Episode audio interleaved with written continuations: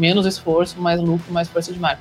Por que menos esforço? Porque foi de 300 fornecedores para 180. A gente entendeu também na pandemia que estoque parado é dinheiro parado. Exato. E moda é, tem, tem, tem, data de validade. Uhum. Eu sou Andressa Rando Favorito e esse é o Pod Moda, podcast que vai ajudar você que tem ou quer ter uma marca ou revenda de produtos de moda realmente lucrativa e com força de marca imbatível. Bora para mais um episódio? Sejam bem-vindos aí a mais um episódio do nosso Pod Moda, que é o seu Pod Moda, seu podcast para ter um negócio de moda lucrativo eu sou André Serrano Favorito, como vocês sabem, quem já me acompanha aqui, estamos aqui acompanhados da Alana, que está online, recebendo quem está mandando mensagens aí ao vivo com a gente aqui no YouTube.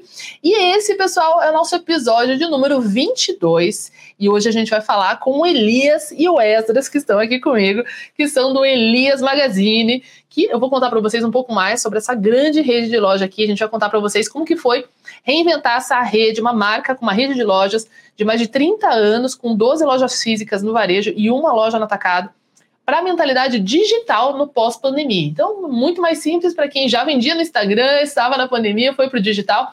Mas como é uma empresa de décadas, que tem todo esse tanto de lojas, está pulverizado em várias cidades aí do estado, para transformar tudo isso para, para o digital no momento atual.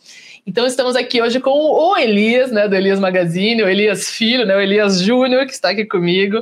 Vou apresentar vocês rapidamente, depois vocês se apresentam em suas próprias palavras aí, o Elias e o Esdras. Elias, que é aluno do Moda de Sucesso Pro aqui, está aqui com a gente também.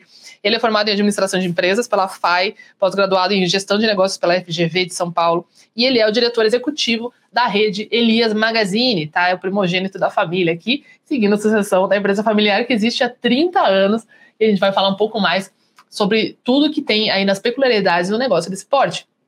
E a gente está aqui também com o Esdras, irmãos do, irmão do Elias, é formado em administração também de empresas pela UFPR, aqui do Paraná. Desde criança está acostumado a estar nas lojas ali, teve seus primeiros passos no comércio da família. Os dois respiram isso desde crianças também, estão aí na diretoria dessa empresa. E hoje ele é responsável pelos departamentos de marketing e vendas né, do Elias Magazine, essa rede paranaense que tem 13 lojas e perspectiva de expansão para todo o Paraná são fabricantes há mais de 20 anos de moda masculina e feminina, sendo aí os líderes nesse segmento de moda evangélica aqui no Paraná. E passaram por essa grande transformação, como vários de vocês aí na pandemia, mas em outro porte de negócio. Então, pessoal, sejam bem-vindos, Elias e Esdras, que bom ter vocês aqui. Tudo bom com vocês? Tudo bem, tudo ótimo. Prazer estar aqui com vocês, contribuir, compartilhar e aprender também cada Cada, cada, papo. Cada papo a gente tira aprendizado do próprio negócio. Com certeza, pessoal. Então, dei uma breve apresentação aqui mais formal de vocês. Eu queria que vocês começassem contando um pouco mais de vocês aí, do Elias Magazine, como é que foi. Vocês começaram desde criança. Explica para o pessoal um pouco mais sobre o Elias Magazine, a proposta de valor de vocês, onde vocês estão posicionados aqui no Paraná, as lojas, os produtos, para o pessoal conhecer o contexto aqui do que a gente está falando hoje.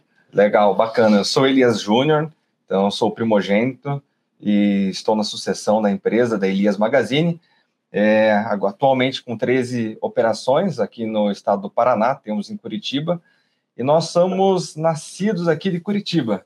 Então a gente tem um carinho muito grande pela cidade, aprendemos muito com, com a cidade de Curitiba.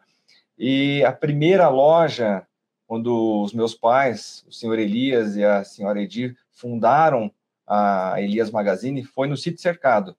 Então, lá atrás, começando o seu negócio, não tinha todo esse, é, não tinha todo essa, é, essa consultoria para buscar posicionamento de mercado, para buscar público-alvo. Ele tinha um desejo e um sonho e muita vontade de trabalhar. E lá eles começaram a primeira loja é, no sítio cercado e ao longo do tempo foram se posicionando. A minha mãe, ela, ela se converteu e se tornou evangélica, e logo ela percebeu que tinha uma dificuldade de encontrar moda para esse público. E nisso, ela começou a identificar um, um, um, desejo dela próprio e das amigas e da comunidade que ela estava inserida de atender com produto de moda, com tendência, porque ela falava assim, por que o evangélico é, tem que não, não pode ter um tecido com corte bacana, com tendência de moda, e lá atrás, quando ela já é, tinha um negócio de, é, de enxovais, vendia panela, vendia tapete, vendia moda infantil, um pouco de tudo, ela começou a identificar o nicho de mercado dela. E aí foi se, é, se construindo a Elias Magazine, que é hoje focada no nicho de moda social e também moda evangélica. A empresa cresceu ao longo desse tempo e, e hoje a empresa é especializada nesse segmento, somos fabricantes e também multimarcas. Legal, e vocês estão num público ali, Sítio Cercado, para quem não conhece, é um bairro de Curitiba, é, vocês estão na região metropolitana de Curitiba também, pesadamente, né, nas cidades satélites daqui da, da cidade. E, e a gente vai falar né, sobre o público que vocês atendem, como vocês têm isso muito bem focado, bem nichado.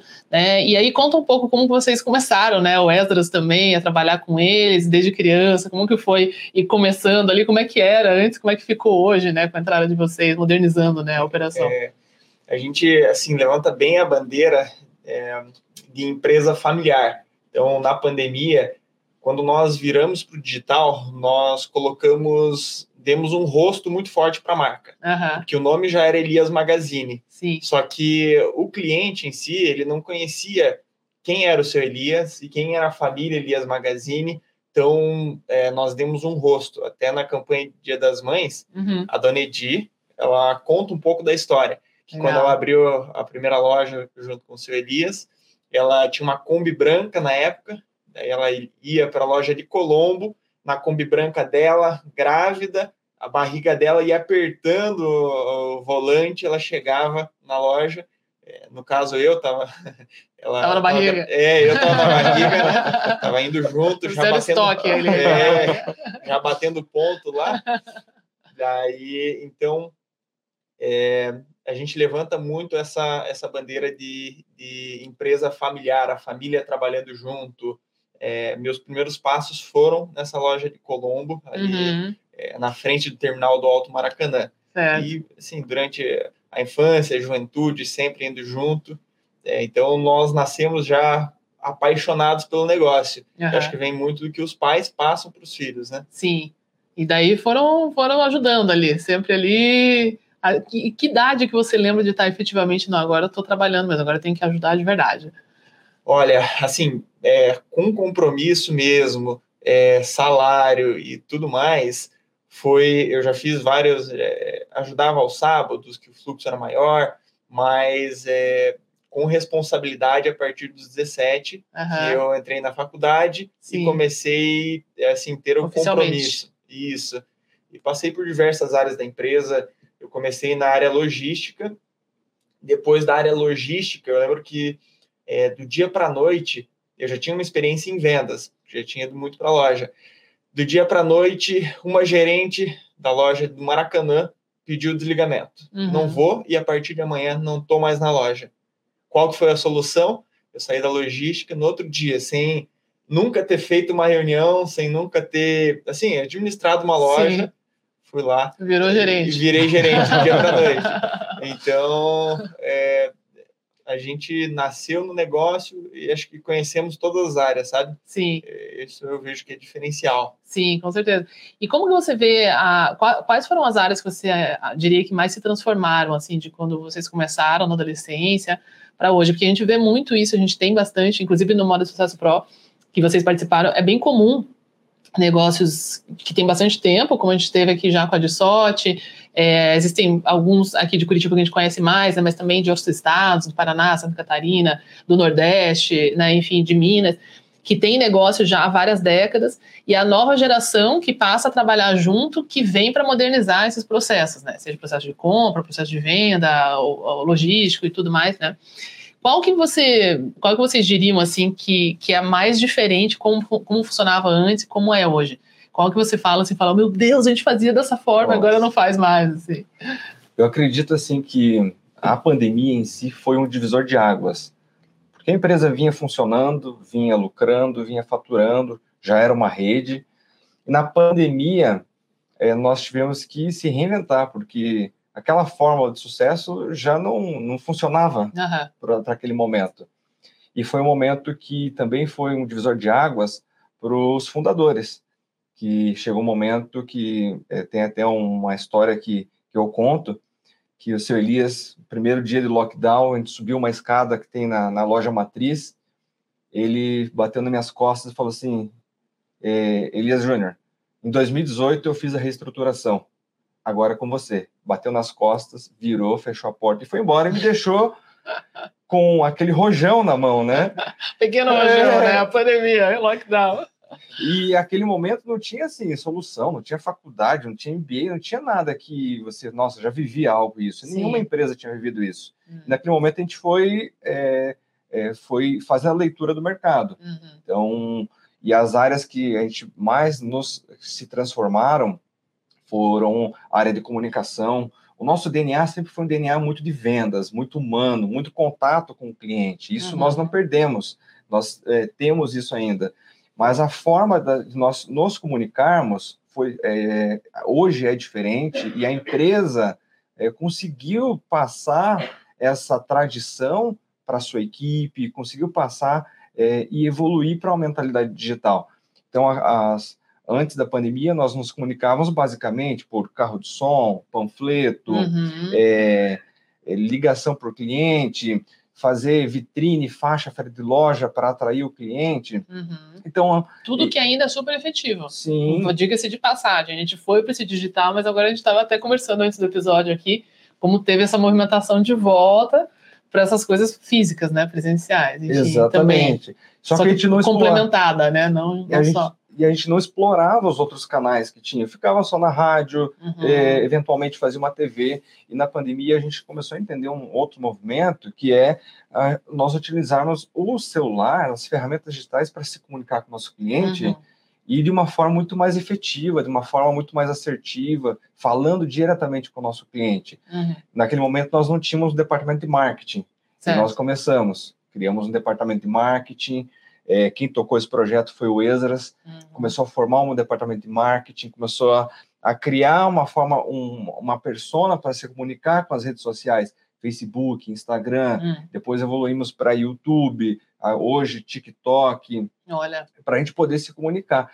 E tiramos 90% da nossa verba de marketing das mídias tradicionais uhum. e colocamos no digital. Porque ela existia das mídias tradicionais, mas não tinha um departamento específico. Exatamente. Quem era... que fazia antes? Antes quem fazia era meu pai, uhum. a, a, o marketing da empresa, uhum. e algumas coisas ele tinha alguns braços, mas era é, sempre foi ele. Ele sempre gostou muito de, como o nome da marca é o nome dele, uhum. então ele sempre ele deu é, sempre fazia ao vivo os comerciais na rádio. Ah, legal. Ele sempre gravava muitos comerciais e colocava num pendrive, colocava no carro de som com a voz dele, então uhum. sempre batia muito essa comunicação. Sim. Mas nas redes sociais não tinha essa mesma pegada. Uhum. Só live, né? É... Botar, botar o Elias Pai fazer a live, fazer o, o, stories ali.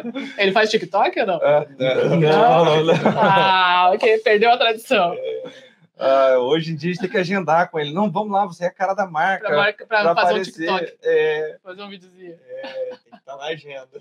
Ah, legal. E daí, a partir desse momento, nós, na pandemia, nós começamos é, investir em tráfego pago, uhum. criar conteúdo digital para Facebook, Instagram, uhum. e começamos ali trazer um, o nosso DNA para a comunicação digital, a, a, criação de conteúdo de vídeo, e, é, e a gente foi se redescobrindo. A gente não acertou de primeira. Hum. Mas só que nós nos adaptamos rápido. Uhum. Essa é uma essência que nós temos da Elias Magazine, que aquilo que a gente não sabe, mas a gente tem quer buscar evoluir, a gente não espera estar perfeito. Uhum. A gente começa e evolui muito rápido. E se deu errado, a gente volta para trás, corrige e, e, e, e consegue é, buscar a, aquilo que está performando, aquilo que está conseguindo trazer resultado. Legal. Mas aí, como que se monta um departamento de marketing do zero, assim, Ezra? Você estava lá, não tinha ninguém, você falou, tá. Aí você sentou numa mesa e falou, o que, foi a primeira coisa que você fez? Olha, não é fácil. Eu vou, vou falar para vocês que, assim, você senta na mesa, olha para o computador. Eu comecei muito do, assim, do que das atividades que o próprio seu Elias fazia uhum. e que já davam resultado. Então, é, comerciais. Eu comecei. Hum. Nós temos um estúdio de gravação. Ah, que bom. Então, então, isso já é ótimo para o digital, né? Porque é, já é você já tinha uma digital. ferramenta ali, né? É, daí eu é. assumi o primeiro passo, se fosse para elencar em passos, o primeiro passo, eu peguei todos os processos que já davam resultado, que é, não, não foi mudado assim, é porque eu acho, não, pegamos tudo que já dava resultado no offline, e, no offline uhum. E daí começamos a executar, eu comecei a conhecer um pouco melhor como que fazia, como que não fazia, e busquei conhecimento. Até busquei conhecimento, o que eu ainda não tinha, para conseguir é, tirar do papel. Uhum. Então a gente começou com alguns vídeos bem caseiros, bem amadores, é, e no botão é, impulsionar antes de ter o gestor de tráfego, Uhum. vai lá, impulsiona, tá, mas é para onde que é para impulsionar? Coloca a rua da loja aí. E daí Uhum. é, ia fazendo esses impulsionamentos. Uhum. E daí, quando nós começamos a ver que um cliente chega na loja com o celular na mão, ah, eu quero esse vestido aqui. Pô, mas esse negócio tá dando resultado. Ela veio por isso, É, né? Daí, É. quando nós começamos a sentir o resultado, aí a gente alavanca tanto o investimento quanto as ações. Legal. Depois que começa a dar resultado, é, foi elencado todos os processos, colocado no papel Uhum. é, específico. Muitos processos que eu assumia, daí nós contratamos outras pessoas, Uhum. é, uma agência para assumir parte das fotos, Certo. criação de arte. Daí Uhum. colocamos uma pessoa para cuidar só de vídeo é, na empresa. Daí uma pessoa para ser a parte mais é, assim, para gerar um engajamento com o cliente, Uhum. que no digital é uma via de mão dupla, né? né? Exato. Uma social media para estar É. conversando ali. É, e também aparecer nos stories diariamente, Uhum. porque a rotina é muito corrida. Sim. Então, Ninguém tem tempo, né? ninguém tem tempo. Tem que ser alguém. Então vocês É. têm alguém dedicado para fazer isso. Isso. Temos alguém dedicado que também é da família. É uma, Ah, é? pessoa, é? uma pessoa que gosta Aham. disso, é da família e é, gosta de ter essa conexão com o cliente, Legal. aparecer na frente das câmeras. Sim, sim. E- Então vocês chegaram, começou você sozinho, aí começou a escalar o processo, começou com os vídeos caseiros, impulsionando. Então hoje, aí você foi montando, montando então a agência para fazer as peças estáticas, né? Ah, que são os, os posts, né? Certo? De foto Isso. e etc. É, edição de vídeo, uma outra Isso. pessoa, gestor de tráfego. Uhum. Tráfego, para quem está ouvindo e ainda não faz, não entrou no digital, é quem administra os anúncios digitais que você faz, tanto no Google Ads como no Facebook, que é o Instagram, que é o Meta, né? É, e, e todas a- no TikTok também, né? Enfim, tem tráfego que você pode fazer. E, vários, e aí vocês falam que entraram no YouTube também. E aí, como é que foi essa, essa estratégia ali? O que, que vocês. Como que vocês faziam a linha editorial aí? Olha, no YouTube nós trabalhamos mais a linha de. Não trabalhamos muito conteúdo. E, eh, a gente tem um, aí 13 mil seguidores no, eh, inscritos Tem bastante no já. YouTube. Tem Aham. bastante, mas nós trabalhamos mais o tráfego pago no YouTube. Uhum. Então, até antigamente, nós trabalhávamos é, Facebook e Instagram. Só que chega um momento que a gente começa a perguntar, né? Putz, mas o pessoal assiste YouTube, eu Sim. assisto YouTube, eu vejo as pessoas consumindo YouTube Isso. e a gente não tá lá. A nova TV, né? É a nova TV. Uhum. E quando a gente está imerso nesse, nessa área, daí eu me perguntava, me perguntava e pensava, eu tenho que estar no YouTube. Então nós trabalhamos muito as campanhas semanais. Uhum. Não trabalhamos muito conteúdo Aham. e, e é uma coisa que está no radar. Nós precisamos é, estruturar mais essa parte de conteúdo que são mais longos, né? Uhum. São conteúdos mais densos. Sim. É, mas a gente trabalha muito a parte, me- a mesma campanha que está no Facebook, está no Instagram. Então é um vídeo de propaganda que entra como propaganda. Vocês fazem Isso. tráfego pago no YouTube. Exato. Uma propaganda de quem está assistindo o YouTube vê a propaganda. Não Isso. necessariamente alguém que acompanha seu canal e vai, vai ver Isso. conteúdos nesse momento. E a gente usa também o YouTube, até mesmo o TikTok, é, como uma ferramenta de visualização de marca. Uhum. Que às vezes o cliente que está no Instagram, no Facebook, é, ou em outros canais, é, não é o mesmo cliente que está no YouTube. Sim, exato. Então a gente usa para complementar essa, a nossa comunicação como se fosse uma TV. Sim. Mas é a nova TV agora. Exatamente, é a nova TV, isso mesmo. Então, lá atrás, nós começamos, para você ter ideia, assim, é, é, começamos investindo 500 reais em tráfego pago, com medo de perder. Nossa, vou colocar dinheiro, não houve retorno. Hoje, no mínimo, no mínimo, a gente coloca 500 reais por loja. E isso Por a, mês. ca- é, a cada quinzena, Que não é também não é tanto, né? Não é tanto. pro porte de vendas que vocês têm, né? Enfim. não é? Então, mas é, é para a gente ver o quanto que a gente conseguiu migrar do tradicional e se comunicar Sim. com o cliente através do digital. Muito legal. E você vê que é, parece que é um bicho de sete cabeças, né? Mas na verdade é você colocar a tua marca na frente de onde o cliente está, né? E aí com isso, vamos lá, tava na pandemia, lockdown e tal. começou com digital, vocês passaram por aquele processo de vender é, delivery, malinha, esse tipo de coisa. Como é que foi para vocês fazer a venda efetivamente quando estava naqueles né, dois anos de lockdown? É. Com o digital, né? Elias. É, nesse processo, assim, é o que, que nós, no primeiro lockdown, ficamos ali praticamente 40 dias fechado, o que, que nós vamos fazer, o que, que nós não vamos fazer. Vamos voltar às raízes. Isso lá atrás, quando eram as lojas, eh, as cidades eram menores, tinham muito a chamada malinha, um chama uhum. delivery, um chama, cada um tem um nome, é, é consignado para o cliente, e a gente começou a trabalhar nesse formato. Uhum colocamos a nossa equipe de vendas, começamos a vender a ideia do projeto, que dava certo, é, sensibilizar o nosso time de vendas que era um momento que a gente precisava fazer algo a mais, não dava para ficar esperando, e nós começamos a trabalhar com delivery, trabalhar com o digital, com o cliente, é, é, o cliente escolher as fotos pelo WhatsApp, é, escolher o tamanho, para qual ocasião que ele precisava, e naquele momento é, a gente era uma empresa muito social Sim. e daí a gente teve que se reinventar também no nosso setor de compras para trazer uma moda mais conf, uma moda mais confortável, que uhum. o cliente estava se a, mudando o, o consumo dele. Uhum. E porque o social, eventos e festas tinham paralisado Exatamente. tudo. Exatamente. Ainda vocês tinham esse agravante a mais, né? A mais. É. E daí nós, é, complementando a questão do, da comunicação digital, nós criamos um departamento de vendas digital. Uhum. Aí que a gente conseguiu identificar e potencializar a, nosso, a, a nossa empresa porque a gente se comunicava, mas tá, e como que a gente vai fazer isso virar venda? Sim. E daí nós, com, ao longo desse tempo, nós fomos aprendendo, entendendo, entendendo que o cliente é, entrar em contato pelo WhatsApp era a forma natural agora que ele não ia na loja, ele não ia ligar, ele ia primeiro mandar um WhatsApp, perguntar, tirar as dúvidas para depois ele ir para a loja física. Uhum. então nós entendemos que cada loja nossa tinha que ser uma loja digital. Cada uhum. loja nossa tinha que se comunicar e responder o cliente pelo WhatsApp da mesma forma que ele responde o cliente no olho no Exato, olho. Exato, exatamente. E, e daí nós conseguimos virar essa chave, trazer Legal. essa comunicação digital das nossas campanhas de tráfego pago, jogar esse cliente para o WhatsApp, Perfeito. os clientes antigos também jogar para o WhatsApp, uhum. levar um celular, é, ligar cada vendedor nosso hoje está conectado no WhatsApp. Uhum. Ele tem a carteira de clientes dele, tem a carteira de clientes novos. A gente jogou ferramentas para isso para o cliente poder. Ah, eu preciso de uma camisa, você tem? Uhum. Tem na cor branca? Ah, beleza.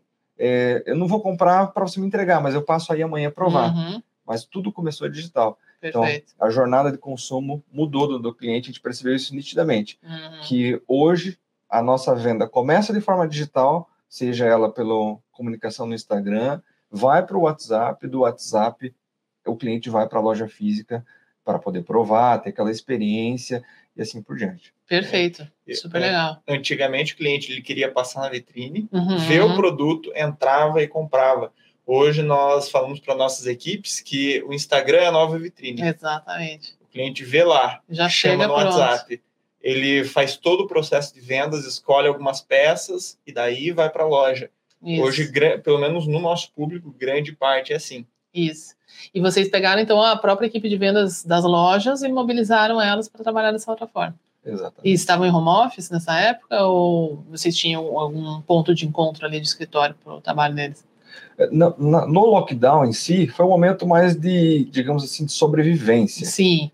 Mas não foi, é, foi o lockdown foi assim o que nos motivou a pensar fora da caixa. Uhum. Quando voltou as lojas poderem abrir, que nós abriu a, a mentalidade para poxa, aquilo que a gente fez em lockdown. Dá para fazer os dois, né? Dá para potencializar uhum. e não parar de fazer. Sim, manter, né? E daí nós mantivemos. Uhum. Então, é, o grande ganho do lockdown, o grande aprendizado dele foi a gente estar aberto a novas uh, possibilidades. E o que a gente fez com as lojas de portas fechadas, nós continuamos fazendo de lojas de portas abertas. Perfeito. Super, super legal isso.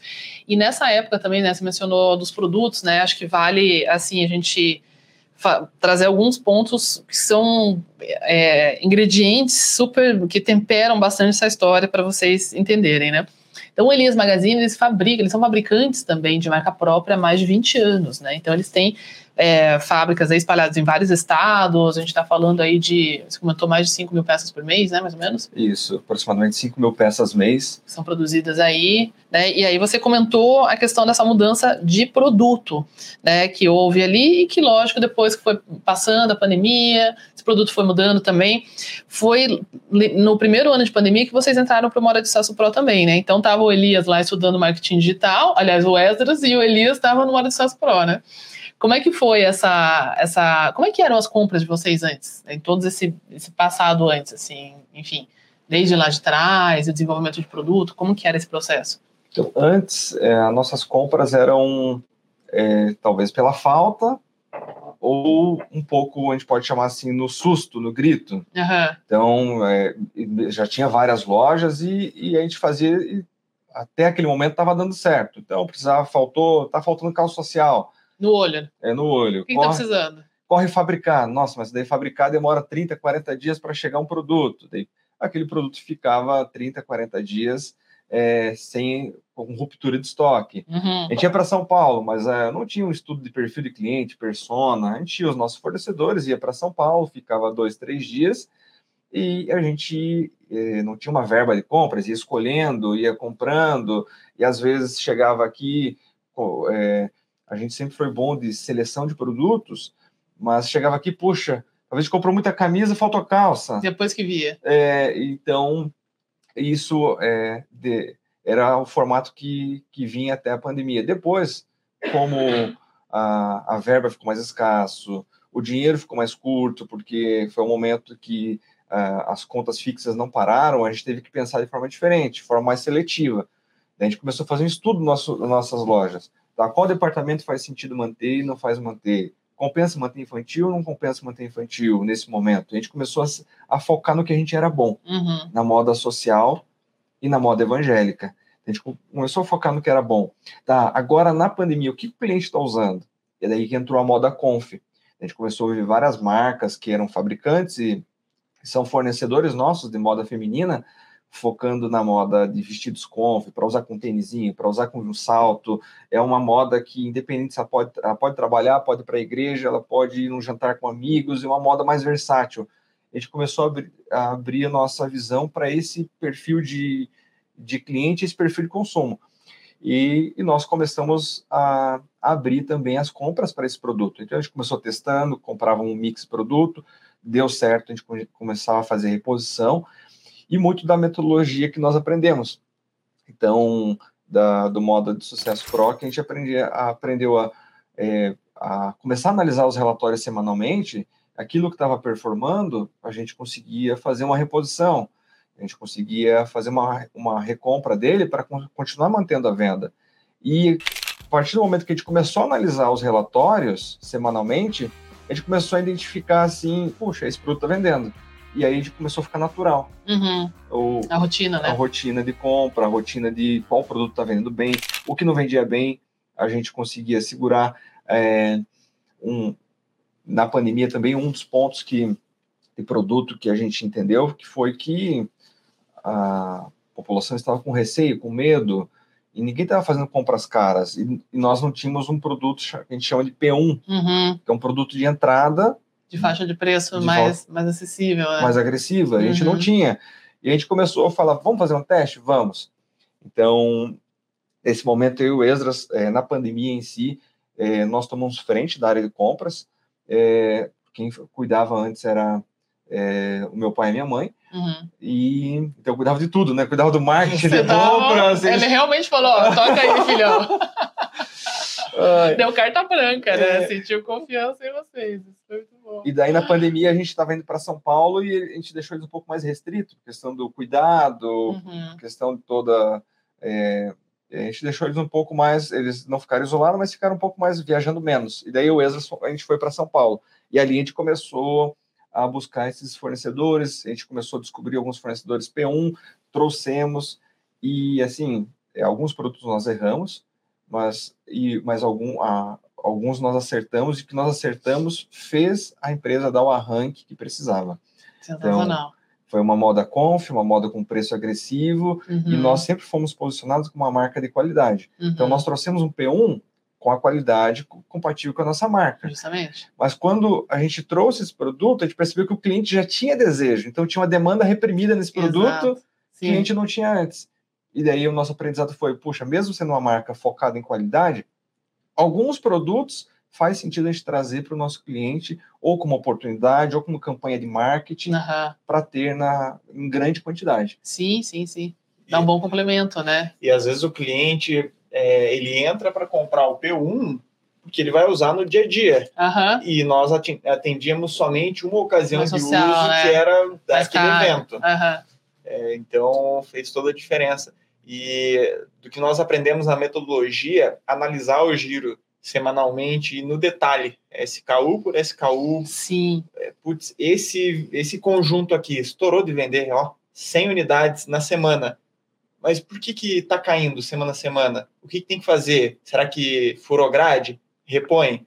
Daí volta A hora a que vai ver era um tamanho que já tinha acabado. Aham, exatamente. Aham. Então, analisar assim no detalhe, eu acho que fez toda a diferença, porque é, ah, venderam X camisas, tá, mas qual camisa? Por que que vendeu? Porque que vendeu não essa em vendeu? vez daquela, né? Então a gente começou a esmiuçar no, no detalhe ali, fez toda a diferença para É. conhecer realmente o, ne- o nosso negócio, o que que tá vendendo, o que, que não tá e o porquê. Sim, é aí que tá o ouro, né? Realmente no detalhe. E vale lembrar, né, que vocês têm é, 12 lojas, né, mais o atacado. Então, vamos pensar aqui, pessoal, se já é difícil para vocês fa- fazerem a questão do da grade correta, né, do seu estoque para uma loja, você tem essa, essa distribuição. Fala um pouco mais sobre as lojas de vocês. São todas lojas próprias hoje? Vocês que fazem distribuição ou cada loja tem autonomia de compra hoje? Não, a compra é centralizada, Uhum, vocês distribuem. nós, nós distribuímos, é, mas nós fazemos a compra de acordo com o perfil de cada loja, tamanho, porte de faturamento. Uhum. Nós definimos a verba da loja é, e também analisamos, hoje, analisamos o, o estoque atual da loja. A gente entendeu também na pandemia que estoque parado é, é dinheiro parado. Exato. E moda é, tem, girar. tem data de validade. Uhum. Então, nós analisamos, tá, quanto que essa loja está vendendo, qual que é a verba, e daí nós fazemos a compra, mas compra direcionada para cada loja, mas de acordo com o porte dela, de acordo com a verba dela e o- a quantidade de estoque que ela tem atualmente. Mas as lojas são de vocês? Ou alguma é franqueado ou de terceiro? Não, todas são lojas próprias, Uhum. nenhuma, nenhuma franquia, e todas ficam localizadas aqui em Curitiba, região metropolitana, e também né, no Paraná, que tem Ponta Grossa e Carambeí. Isso aí. E você, bom, o Wesley saiu, foi pro marketing, deixou a logística. Quem assumiu a logística? Como faz essa. Como vocês fazem essa logística hoje, né? Houveram melhorias, né? O centro de distribuição de vocês, vocês têm um centro, vocês são centralizados aqui em Curitiba para daí distribuir, ou vocês têm os parceiros, fornecedores que já mandam direto para as lojas? Qual, qual foi o melhor método que vocês estão trabalhando hoje de logística para essas lojas de distribuição de estoque? Quer responder? É. Então, a, a nossa logística, hoje a gente tem um setor logístico, é em Curitiba, Uhum, parte, uma parte bem pequena é centralizado, uhum. mas a gente procura boa parte da coleção direcionada para cada loja. O fornecedor já manda Fornecedor, mesmo, mesmo fabricante, a gente direciona para cada loja Uhum. para dar uma questão tanto de velocidade, De economia também, né? De... custo de transporte. Aham. Então, dá um pouco mais de trabalho no planejamento, Dá. é, para separar, montar grade, Sim. mas só que também a gente ganha aí, sei lá, se a logística nossa fica sete dias um produto para o tempo de dar entrada, etiquetar, transferir, é, solicitar coleta, mandar, de 7 a 10 dias, a gente ganha 7 a 10 dias mandando direto para a loja. Em Sim. 24 horas chegou na loja, no mesmo dia ou no dia seguinte o vendedor está vendendo Show o de bola. Fala, meu querido e minha querida empresário e empresária de moda. Tô aproveitando para dar essa pausa aqui para te dizer que existe uma oportunidade para você que quer faturar alto com o seu negócio de moda de forma lucrativa e profissional. Essa oportunidade é o meu programa Moda de Sucesso Pro. O Moda de Sucesso Pro é a minha metodologia completa em seis passos. O primeiro passo, a gente vai fazer o diagnóstico do seu negócio, dos seus estoques e das suas vendas, da lucratividade, dos perigos e das oportunidades dos seus produtos e das suas estratégias atuais. O segundo passo é a definição definição clara das suas metas e do seu orçamento para compras e investimentos corretos no seu negócio que vão garantir a lucratividade e a escala da sua marca ou da sua loja. Isso tanto para você que já tem negócio como para você que vai começar do zero. Nosso terceiro passo, a gente vai olhar a sua estratégia de produtos, seu público-alvo, a sua precificação, seus pontos de vendas ideais para você e a comunicação e o seu marketing. Nosso quarto passo, a gente vai fazer o planejamento de coleção dos seus estoques, dos seus tamanhos, do número de peças que você precisa, das suas categorias, dos departamentos de produto que você precisa e do seu sortimento completo para você nunca mais comprar de mais do que não vende e muito pouco do que não vende. No nosso quinto passo, você vai aprender finalmente como comprar corretamente, como escolher os melhores fornecedores, como fazer as melhores negociações e receber o seu estoque no prazo e no preço correto dos seus produtos. E no sexto passo, a gente vai trabalhar as suas vendas e a sua escala com as melhores técnicas, abordando todas as possibilidades de vendas, desde o atacado até o varejo, até exportação, franquias, e-commerce, loja física, loja online, venda por redes sociais, tudo para fazer o seu negócio escalar de forma profissional e lucrativa. Para você acessar essa oportunidade, clica aqui no link da descrição desse episódio para saber mais e entrar em contato com a gente para uma chance de participar do programa, tá bom? Conheça também o meu outro programa de aceleração avançada para você que já fatura alto ou que quer faturar mais de 100 mil reais por mês com lucro estoques saudáveis e levar o seu negócio a um outro nível de jogo e dominação do mercado. Esse é o programa mais avançado que tem o meu acompanhamento mais personalizado no seu negócio. É o programa Safira. E aqui também na descrição desse episódio você pode clicar no link ali para saber tudo sobre o programa e entrar em contato com a gente caso você queira agendar uma reunião estratégica do seu negócio para entender se o programa Safira é o programa certo para você. Vocês sabem que isso é bem avançado, né? Sabem que tem grandes redes de magazines grandes aí, né? Que não vou, não vou citar, citar nomes, mas a gente já pensa né, na hora, que não conseguiram implementar isso. Tudo bem que tem milhares de lojas né, no Brasil todo e tal. É uma logística mais complexa, né? Mas essa. Porque o que acontece? A, tá, você tem que ter a, o calendário da produção, né, essa gestão de cronograma que a gente tem também né, no, no Modo Sucesso Pro, de entender esse produto que está sendo produzido agora, quando que ele vai efetivamente lançar na loja. Porque loja tem muito disso, né? Recebeu, já quer abrir a caixa, já quer, já quer colocar, né? né? E às vezes é um produto, não, não, calma, esse produto é para dia dos pais, né? Segura aí um pouco, tá, vamos lançar no, sei lá, dia tal só estou mandando com essa antecedência. Então, eles têm muita dificuldade de, de dar esse timing certo, né? Da fábrica terminar e mandar, e da gestão das fábricas, né? Porque se falar para o teu centro de distribuição, olha, para a loja lá de, da Fazenda Rio Grande, né? Que é um município que até que eu comentei aqui que a pessoa que trabalha aqui comigo compra muito nessa loja lá, né? Ah, vai, vai ter que mandar essas, esse pack aqui com esses tamanhos, com esses modelos aqui lá para essa loja. Isso é uma coisa, falar para tua, né? Agora, falar lá para o fabricante que está lá fabricando para você, mas para um monte de gente, né? Fazer esse pack direitinho, acertar o endereço, chegar lá na loja e essa, essa, esse recebimento na loja, quando vem direto do fabricante, ele é mais complicado, né? O recebimento, enfim, na nota fiscal, etc. Conferência, né? Na conferência, né? Então, é, já é um sistema logístico bem, bem bacana, bem avançado, realmente dá bastante eficiência, né? De, de custo e de, de tempo que vocês têm. E é um, um pilar que vai permitir vocês crescerem né, cada vez mais, com certeza. Né? E esses produtos, a gente falou dos produtos P1, né? A gente, lógico, é, vocês trabalham com um público mais popular, né? Qual que é a faixa de preço hoje do produto P1 de vocês, assim? Hoje, hoje o P1 seria aí é, 89, é, 79, uhum. depende muito do, do produto em si, camisetas. É uma camiseta, é isso? Não, 79, 89, 99, um, um vestido. Ah, legal. Então, Muito bom. É... E a gente tinha problema de markup também, né, Elias? Tinha. Não tinha como todas as marcas próprias que entram. Olha, não lembro de um, uma marca própria, acho que 99% das marcas próprias. A não ser quem já me acompanha aqui no, no Pod Moda, no meu canal aí direto, que começa já com o markup certo.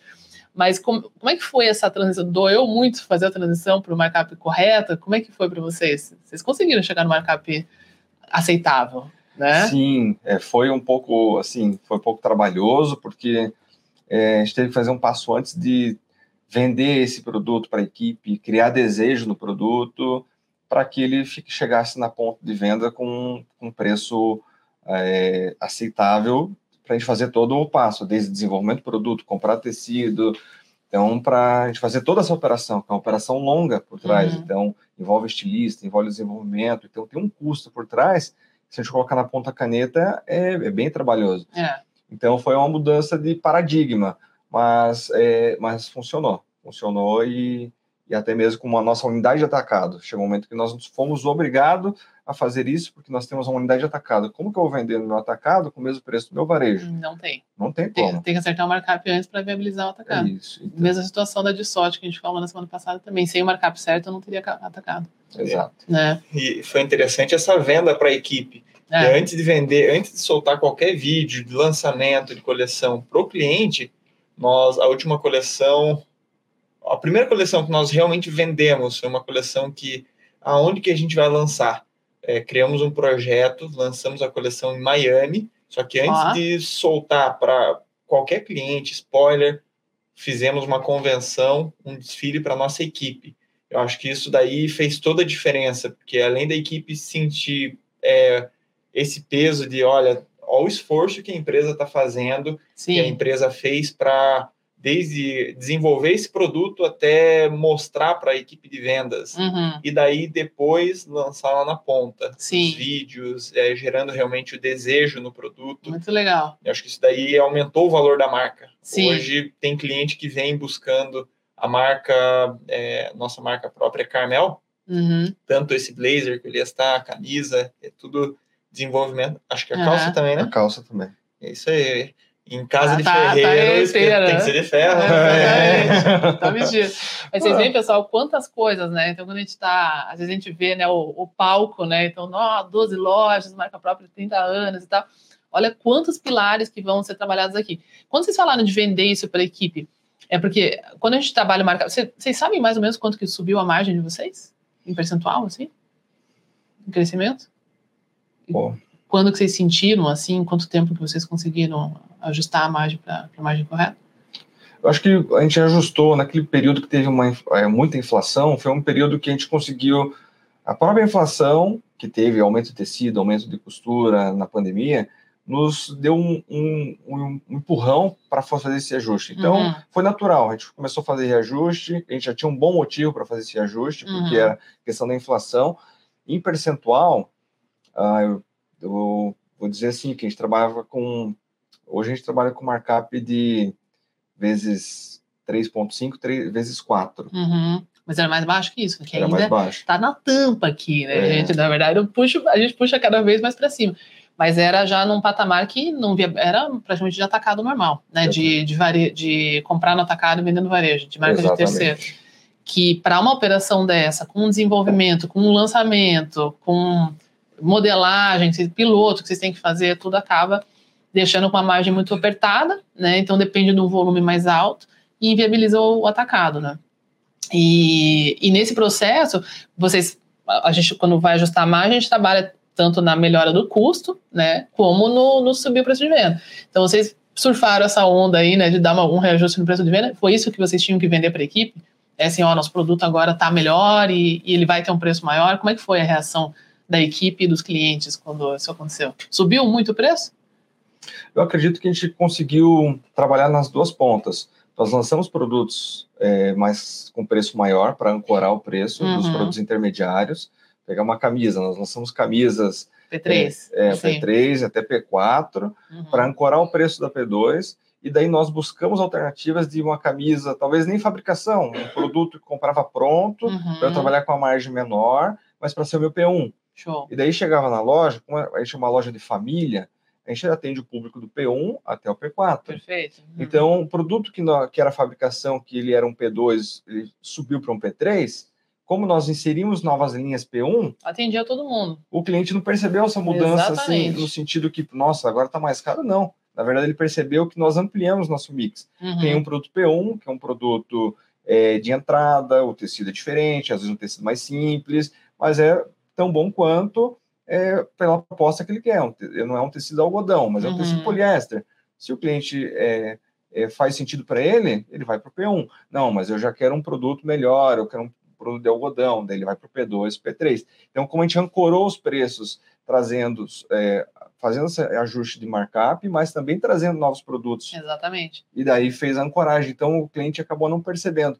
E a equipe percebeu que os produtos da fabricação, com esse ajuste de preço, são produtos de melhor qualidade. Uhum. Porque o preço fácil, né, é de- ligado à qualidade. Ao valor percebido. Exato. As pessoas fizeram arrisca aqui, né? Só podia esticar um pouco mais o, o markup, mas é, eu não desisto deles, não. A gente continua aqui. É, mas é exatamente isso. Para quem não está entendendo, P1, P2, P3, P4, é da metodologia do modo de acesso pro, como a gente ancora as faixas de preço do mesmo produto, como ele citou aqui, falando de camisa, daí deve ter isso para terno também, falando de vestido e etc. Dessa forma, você consegue atender o seu cliente com um produto que é mais barato, mas ele ainda tem que ter margem porque o produto né, que não é fabricação, você não tem esse trabalho todo do desenvolvimento, etc. É muito mais ágil, mais rápido e custa menos para você, né? Se você faz uma compra legal, você consegue isso. Mas aí no desenvolvimento, como é que foi? Vocês melhoraram no desenvolvimento também, né? Assim, eficiência de custo, vocês encontraram algum hackzinho lá no modo de acesso pro do desenvolvimento? Como é que é a equipe de desenvolvimento de vocês hoje? É, interna? Quantas pessoas vocês têm? Como é que foi esse processo aí? A nossa equipe de desenvolvimento é terceirizado, uhum. então é por demanda, e o desenvolvimento sempre está nós participando, porque a gente traz muito do que é do, do perfil do cliente. Então, nada melhor do que o que eu estou na, área de vendas, o ESA está sentindo o cliente, a gente traz alguém de loja também, e daí a gente faz a nossa pesquisa, faz nosso dever de casa, é pesquisar as grandes marcas que lançam tendência, ou quando ah, nós vamos a passeio para alguma viagem fora do país, a gente aproveita, a gente está a passeio, mas está trabalhando, então a gente é, pesquisa, fotografa muita coisa, prova, para se inspirar. Então, quando a gente vai, é, monta uma, a gente chama uma comissão de desenvolvimento, tá, a gente vai desenvolver um terno, beleza, qual que, que a gente quer lançar? Qual uhum. é a uhum. tendência? Primavera? E daí a gente vai ver o que, que os fornecedores têm de tecido. A gente chama alguém de fora, é, chama a, alguém para ajudar no desenvolvimento. Ó, a gente pensou nisso, até pre é esse preço que a gente precisa chegar. É, a gente viu algumas coisas que nos inspiraram. Então, é muito desse, dessa pesquisa, junta com o feeling, junta com o que o cliente está buscando, o preço de venda, o que já vendeu lá atrás, que faz sentido trazer novamente com uma forma repaginada. Exatamente, da daí, análise do planejamento do desenvolvimento, né? Isso. E daí a gente monta esse. Então, não tem assim um setor, a gente prefere fazer a várias mãos, porque daí a gente faz como se fosse quase um sistema de votação. Uhum. Se um falou que não gostou, a gente prefere que não é, não trazer, porque a gente prefere ser assertivo. Então, Sim, gente... e, e traz esse know-how também dos próprios fornecedores, né? Que é muito bom. Mas essa, essa questão da pesquisa, né? A gente não é o nosso primeiro convidado que lembra isso, né, de vocês. É muito importante, não é para copiar, mas a gente tem que tá, sempre montar um acervo, né? Onde você vai, vai para outra cidade, vai para outro país, etc. Trazer peças que são do seu ambiente, comprar no seu concorrente, comprar online, comprar na loja para entender como está funcionando até o serviço, né, da entrega, o atendimento e etc. Usar esses produtos, botar na máquina, ver o que acontece é. e ver o preço, para daí você entender realmente é, com quem que a gente está lidando, né?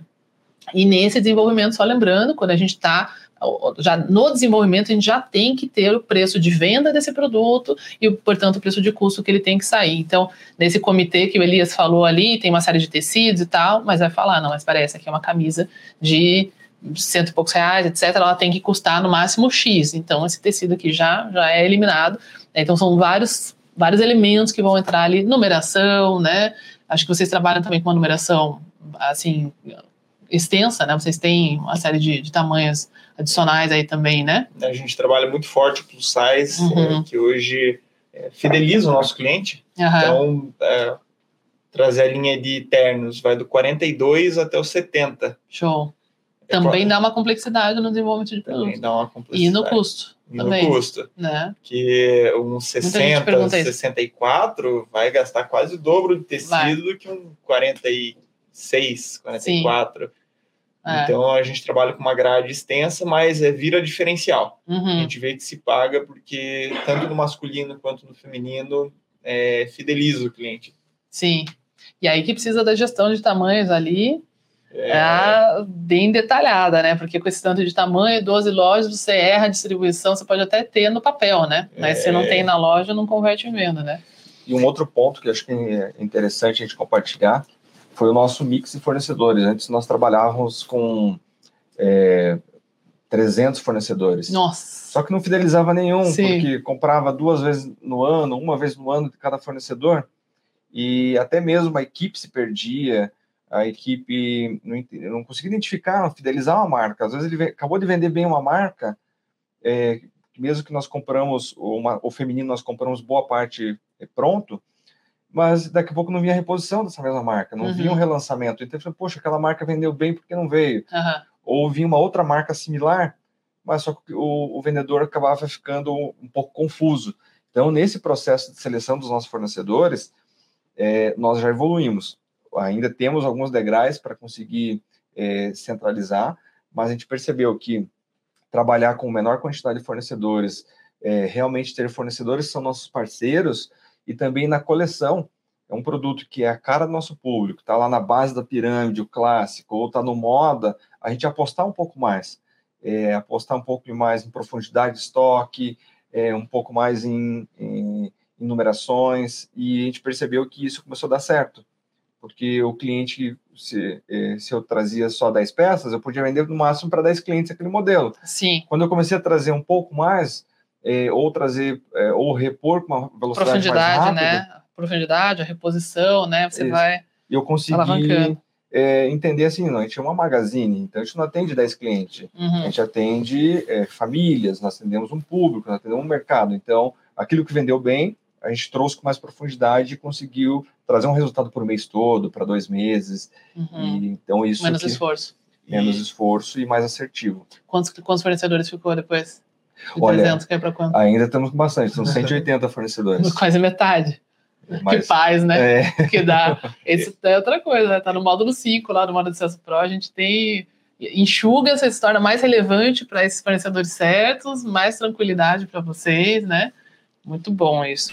E eu vejo que uma coisa puxa a outra, porque conforme vai é, estreitando essa parceria com os fornecedores, é, a negociação é outra também. Exatamente. Então, se eu compro 10 peças, se eu compro 30, 50, ou se eu compro 200, 300, 400, acho que ajuda a aumentar a margem do produto lá na ponta. E duas, uma, ou esse custo que a gente consegue reduzir ele vira margem ou vira uma campanha agressiva com preço agressivo que é, vai um produto mais... que te possibilita fazer isso. É. Exatamente, exatamente. Ótimas observações. Que quando a gente vai trabalhar o preço, não adianta, né? Você tem um preço, um produto com preço bom, ele é uma isca, né? A gente vai, vai usar de chamariz, né? Mas ele tem que ter margem, ainda assim, é. ele tem que ter margem, né? Então, dá até para vocês esticarem mais, hein, pessoal? Vou ficar no pé do Elias aí mais um pouco, que para a marca própria realmente a gente tem que trabalhar com o dobro do markup que se o, você trabalharia se você só compra o produto pronto, né? Isso porque você tem todo esse trabalho, toda essa equipe, esse tempo, né, que é investido e o risco, né, que você tem que é muito maior, né? O negócio tem o seu nome, né? Na verdade, Sim. você é responsável.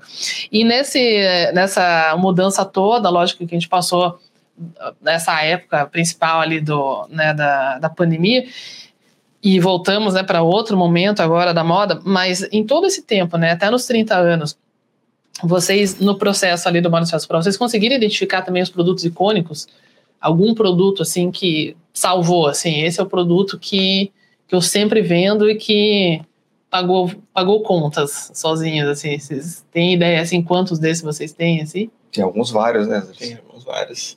A linha de é, a linha de ternos nossa, é, na hora de puxar os relatórios, putz, é, é um produto que é, não, só, não somente em volume, mas também em margem, em lucratividade mesmo. É, hoje nós colocaríamos como icônico a linha de camisas sociais, a linha de calças em sarja, é, puxando para o feminino algumas o plus size como um todo o plus size é, é, acho que existe uma demanda reprimida muito grande no Ainda. mercado que uhum. é, o mix de saias é muito produto icônico, uhum. vestidos. Sei. E, mas vocês tinham esses produtos desde sempre, né? Mas reconhecendo isso, vocês têm ideia do quanto de venda incremental vocês tiveram a partir dos mesmos produtos, só trabalhando a reposição e etc?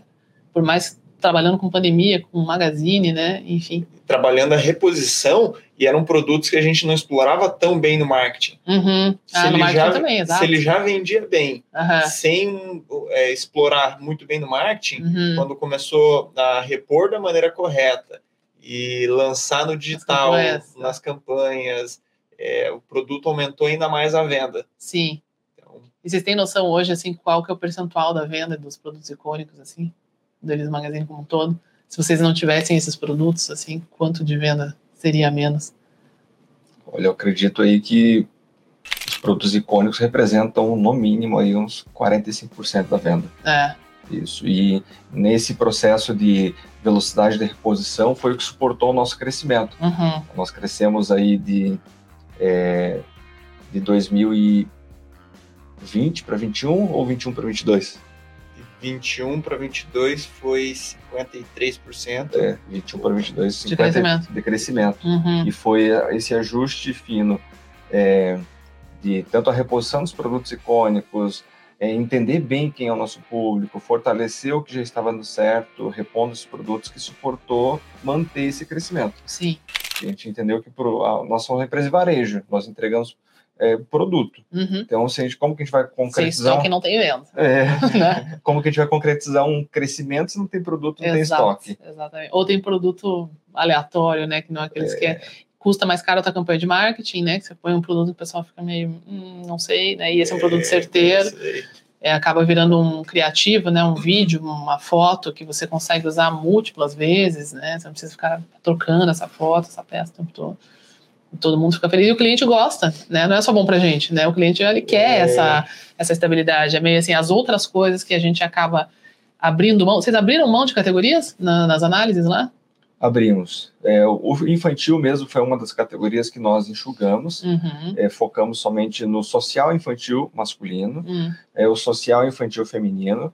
Então nós enxugamos, né, agora está em fase de reanálise para ver se faz sentido começar a reinserir um outro, é, aumentar o mix infantil novamente, mas na pandemia e até hoje, nós, é, nesses últimos três anos e meio aí, nós focamos somente nisso, então abrimos mão.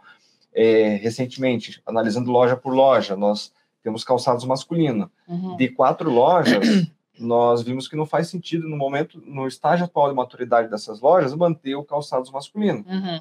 Então, nós é, abrimos mão desse mix de calçados masculinos dessas lojas e mantivemos em outras sets. Mas de quatro nós tiramos, porque era estoque que estava parado, se tivesse nas lojas que estão performando, estaria vendendo. e ocupa espaço, etc. Vocês viram, né, pessoal, como é. Por isso que no, no programa Safira a gente fala que é o círculo M3, né? Que é menos esforço, mais lucro, mais força de marca. Por que menos esforço? Porque foi de 300 fornecedores para 180. Já começa aí, é menos esforço. Linha de produto, você reduziu a categoria de produto, né? E vendeu mais, cresceu exponencialmente, porque você dá foco, né? Então, isso é espaço de loja, espaço mental, gente que tem que conversar, fornecedor que você tem que combinar, coisa para receber, né? E foto que você tem que fazer no marketing, novas campanhas. Então, ah, faça uma campanha de sapato, ou de infantil, ou do que sempre vende, né? A gente falou algumas semanas atrás do, pessoal do, do Safira aqui, uma, uma sacada só que fez uma super diferença para todo mundo naquela semana, é entender que o, o valor de uma mesa de, de entrada, de uma vitrine, que são os seus espaços mais caros, como um anúncio online, né? Então, eu não vou queimar o cartucho desse espaço tão premium, né, de produto, com um produto ruim, que é o que geralmente o pessoal faz, né? Ah, não tá vendendo, comprei errado, então vou pôr aqui na, na vitrine, na primeira mesa, né? E assim, você tá queimando um espaço ótimo para pôr um produto ruim. Né? E o cliente não quer aquilo, ele quer ter um produto bom, né? Então ele fala, ah, de novo esse produto, não quero, não gostei e tal. Então vai saindo, vai, vai caindo essa força de marca também, por isso que a gente usa esse termo, né, da, da força de marca aí é, tão fortemente, né? Bom, e agora falando, né, já que vocês já têm essa transformação digital, né, quais são os planos aí pro, pro Elias Ma- Magazine e quais, assim, foram os aprendizados que dessa, né, desse período difícil que a gente passou, mas que vocês vão carregar, assim, para o futuro, o que, que vocês, qual, qual é a- a- as, as metas futuras agora, para onde vamos? Acho que um ponto, é, acho que o varejo como um todo, é consolidar o digital. A gente está é, que três anos, é muito recente, então a gente quer, é muito fácil de agora que está tudo normalizando, o mercado está voltando, Uhum. a gente deixar de, de fazer as atitudes que deram certo e voltar para o método tradicional. Exato. Então a gente se, a gente se, se policia muito para ter essa constância. A gente vai buscar alternativas, mas manter o que nós conquistamos ao longo Uhum. desses três anos. Então, essa mentalidade digital é muito fácil se piscar e voltar para trás. Uhum. Ah, agora não precisa mais eh, ficar vendendo pelo WhatsApp, agora não Sim. precisa mais fazer tráfego pago. Não. Então, essa constância, acredito que consolidar isso, porque isso é, a gente entende que é o mínimo que o mercado de varejo aceita. Então, é, é fazer essa manutenção. E a gente entendeu que nessa jornada do cliente, a forma de. A gente acredita muito na loja física como um ponto de experiência do cliente. Hum. Então, é, nós inauguramos recentemente, é, inclusive agora, dia 4 e dia 5, inauguramos uma loja nova, foi em, em Piraquara, uhum. aqui na região metropolitana, e em Carambeí, é, indo sentido Ponta Grossa, duas lojas novas. E nós apostamos num conceito diferente, um conceito moderno, um conceito de experiência do cliente, um conceito que é acolhedor. Então a gente entendeu o quê? Que o cliente começa na comunicação digital, entra em contato com o WhatsApp, que é uma ferramenta de venda, de comunicação, mas quando ele chega na loja, ele quer ter uma loja que tem uma experiência compatível com, com o teu marketing, compatível com o que você se comunica. Uhum. Então o que a gente deslumbra para os próximos anos, nosso planejamento, é nós fazermos uma repaginada, reform, é, reformar todas as nossas lojas, que ela consiga oferecer essa experiência para o nosso cliente, esse ponto de contato. Que a gente acredita muito que essa experiência do cliente é o que vai fidelizar, é o que vai ter retenção, e é Sim. o que vai conseguir posicionar a loja como uma marca de valor. Porque brigar por produto, produto por roupa, vai virar commodity. Exato. Não, a gente quer agregar valor e, e, e o nosso propósito nesse, plano aí de nosso planejamento é conseguir fazer dar essa virada nas lojas que são mais antigas, as uhum. lojas que precisam é, de um ambiente com uma iluminação, modernizar, uma experiência, uhum. para que esse produto que está lá ele consiga é um produto novo, um produto bonito, um produto pensado, mas o ambiente seja compatível com o que a gente quer oferecer. Muito legal. Essa é a grande tendência, né? Que é assim, a gente fala do omnichannel, né? Justamente a pessoa não vai comprar só no WhatsApp. Vocês têm site? Vocês têm e-commerce mesmo? Temos o e-commerce, mas é engraçado. A hoje, venda não vem, né? Geralmente só é, por lá. Né? Hoje tem cliente que vem, escolhe, coloca no carrinho inteiro tudo que ele quer buscar, clica no WhatsApp e daí vai, ah, eu quero comprar esses produtos, mas ele quer finalizar no WhatsApp. ele quer ver que tem alguém ele, ali. Ele quer ter. Quem que vai comprar? Se, né? se, mandar um áudio, o cliente fica mais feliz ainda. Sim, é muito louco. Isso é uma, é uma cultura do Brasil, né, de atendimento. A gente tem que meio que aceitar, né, que isso acontece de verdade.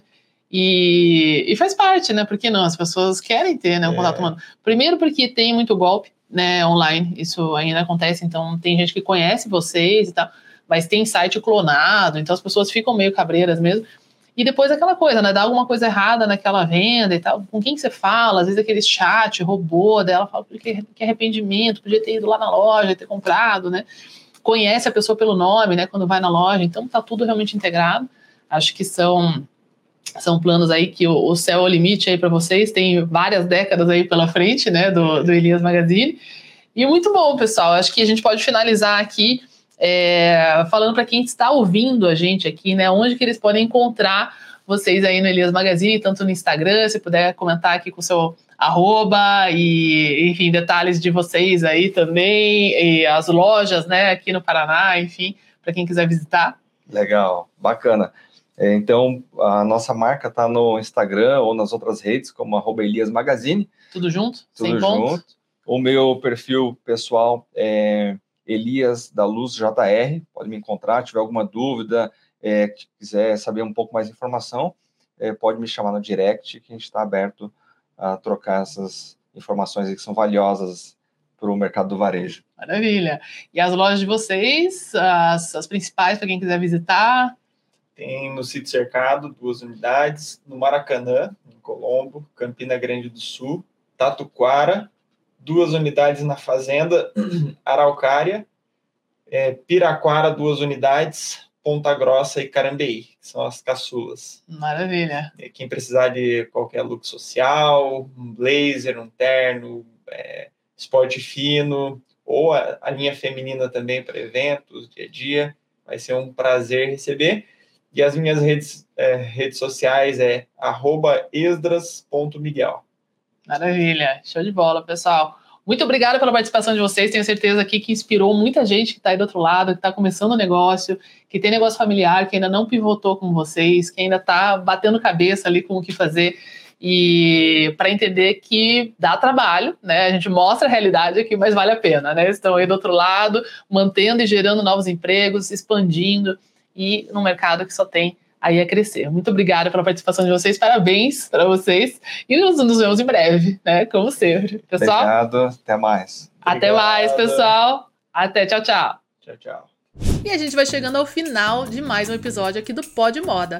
Eu sou Andressa Rando Favorito e se você curtiu tá comigo aqui nesse episódio, printa aí no seu celular ou aonde quer que você esteja escutando esse podcast agora e posta nas suas redes sociais marcando o arroba Andressa Rando Favorito e me contando qual foi a maior sacada que você pegou desse episódio. Seu feedback é muito importante pra mim e eu vou adorar ter essa conversa com você lá no nosso direct. Pra continuar conectado comigo é só me seguir em todas as outras redes sociais, Instagram, TikTok, Facebook, LinkedIn. É só buscar por Andressa Rando Favorito. E não se esqueça que gente também tem o canal do YouTube exclusivo do Pod Moda, então é só buscar por Pod Moda com Andressa Rando Favorito no YouTube. Para saber mais sobre mim é só entrar no www.andressarandofavorito.com e para saber mais sobre moda de sucesso é só entrar no www.modadesucesso.com.br. Te espero no próximo episódio, hein?